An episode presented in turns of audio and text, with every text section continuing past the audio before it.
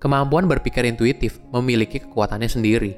Apabila digunakan dengan tepat, ditambah dengan latihan dan pengalaman yang mumpuni, kemampuan ini dapat membantu kita membuat pilihan yang lebih baik. Halo semuanya, nama saya Michael. Selamat datang di channel saya, Sikutu Buku. Kali ini, saya akan bahas buku Blink karya Malcolm Gladwell. Buku ini membahas soal pengambilan keputusan cepat berdasarkan insting. Apa yang membedakan antara orang yang mengikuti instingnya dan benar, sedangkan ada orang yang mengikuti instingnya dan salah? Bayangkan apa yang terjadi pada tentara, pemadam kebakaran, dan dokter ketika situasi memaksa mereka untuk mengambil keputusan secara cepat. Spontan bukan berarti tidak beraturan. Seorang yang mampu mengambil keputusan dalam kondisi penuh tekanan dan serba cepat berasal dari latihan dan pengalaman. Kadang kita berpikir, untuk mengambil keputusan yang tepat, kita perlu semua informasi. Kenyataan malah sebaliknya. Informasi dalam jumlah banyak malah membuat kamu kesulitan dalam mengambil keputusan. Saya merangkumnya menjadi tiga poin penting dari buku ini. Yang pertama, berpikir secara intuitif. Pada tahun 1983, Paul Getty Museum membeli sebuah patung yang diklaim merupakan patung tipe Kouros dari zaman Yunani kuno. Sebuah patung kuno yang langka dan dalam kondisi hampir sempurna. Keputusan untuk membeli patung ini berasal dari analisa panjang selama 14 bulan oleh para tim ahli untuk menentukan keaslian dari patung tersebut. Setelah dibeli dan kemudian dipamerkan di museum, masalah baru pun muncul. Beberapa sejarawan seni merasa ada yang aneh dari patung tersebut saat mereka pertama kali melihatnya, dan mengambil kesimpulan bahwa patung tersebut palsu. Beberapa tahun kemudian, ternyata benar apa yang dikatakan oleh beberapa sejarawan tersebut. Penjual patungnya ternyata penipu dan memasukkan dokumen keaslian dari patung. Inilah contoh keunggulan berpikir intuitif jika dibarengi dengan latihan dan pengalaman yang mumpuni. Menariknya, kemampuan berpikir secara intuitif kadang sulit untuk dijelaskan. Gladwell memberikan contoh Vic Barden yang merupakan salah satu pelatih tenis terbaik di dunia. Sepanjang karirnya, Vic mampu memprediksi apakah seorang pemain akan melakukan double fault atau tidak. Double fault adalah ketika pemain gagal melakukan servis sebanyak dua kali berturut-turut. Uniknya, Vic tidak bisa menjelaskan tentang kemampuannya itu.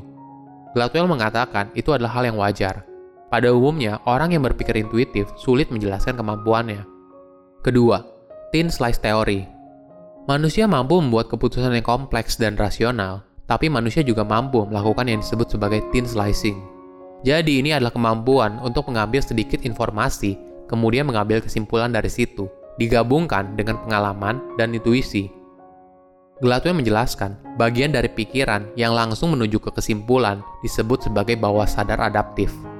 Jadi, ini adalah kondisi di mana pemikiran yang secara terus-menerus untuk melakukan penyesuaian berdasarkan penilaian terhadap lingkungan eksternal di luar diri. Kemampuan bawah sadar adaptif ini sangat penting bagi keberlangsungan umat manusia. Pada zaman dulu, jika bukan karena kemampuan ini, umat manusia sudah punah sejak lama dan tidak bisa bertahan di alam liar. Psikolog John Gottman telah melatih dirinya untuk melihat informasi thin slice berdasarkan interaksi pasangan yang sudah menikah. Dengan mempelajari pola komunikasi dan raut wajah pasangan tersebut, dalam beberapa menit, Gottman dapat memprediksi hampir seluruhnya benar apakah pasangan tersebut akan tetap menikah selama 15 tahun kemudian atau tidak. Contoh lain adalah soal speed dating atau jatuh cinta pada pandangan pertama.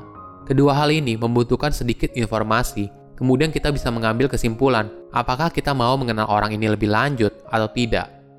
Pasti sulit untuk menjelaskan secara rasional. Hal apa saja yang membuat kita tertarik. Bahkan ketika kita berusaha merasionalkannya, malah terdengar tidak meyakinkan. Misalnya, ditanya, kenapa sih kamu suka sama dia? Ya, dia kan orangnya baik, bla bla bla. Tentu saja semua orang kita suka pasti baik. Masa sih kita mau dijahatin? Tentu saja tidak kan.